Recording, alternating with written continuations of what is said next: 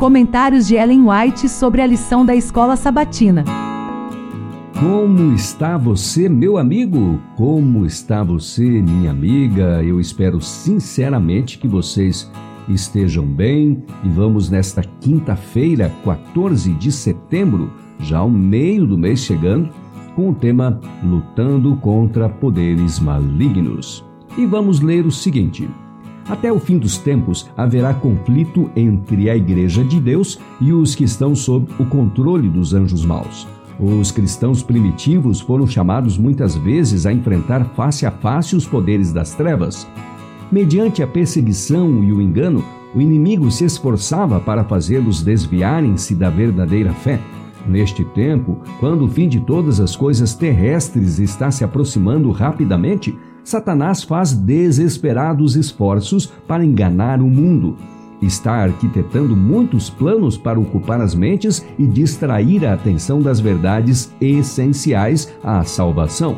Em cada cidade, seus agentes estão ativamente organizando em partidos todos os que se opõem à lei de Deus. O arqui-enganador está em atividade para introduzir elementos de confusão e rebeldia e as pessoas estão sendo possuídas de um zelo sem entendimento. Mas os fiéis mensageiros de Deus devem prosseguir firmemente com sua obra. Revestidos com a armadura do céu, devem avançar de forma destemida e vitoriosa e nunca parar de lutar até que cada pessoa que possa ser alcançada tenha recebido a mensagem da verdade para este tempo.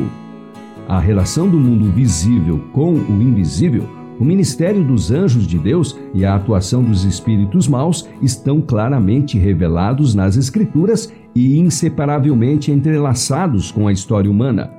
Há uma tendência crescente para a incredulidade na existência dos espíritos maus, enquanto os santos anjos que ministram a favor dos que hão de herdar a salvação, Hebreus 1,14, são por muitos considerados como espíritos mortos.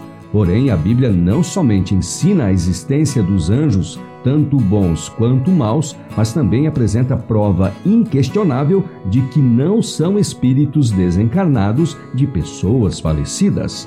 O poder e a maldade de Satanás e seu exército deveriam, com razão, nos deixar assustados, não fosse o fato de podermos encontrar refúgio e livramento no superior poder de nosso Redentor.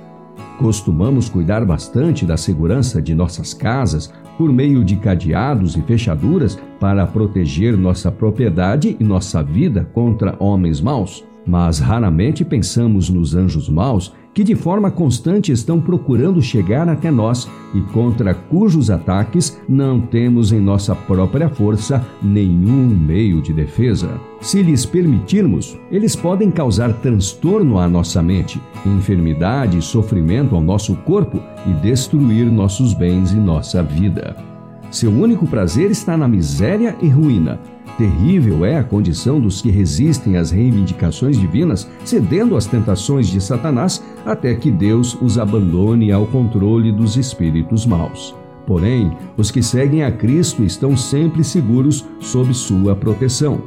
Anjos magníficos em poder são enviados do céu para protegê-los. O maligno não pode romper a guarda que Deus colocou em redor do seu povo.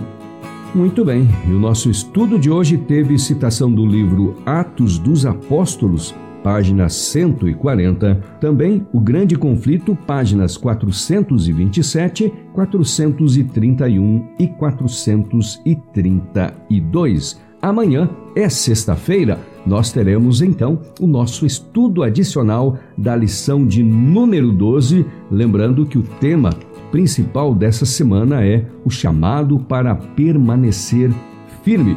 E amanhã eu espero você.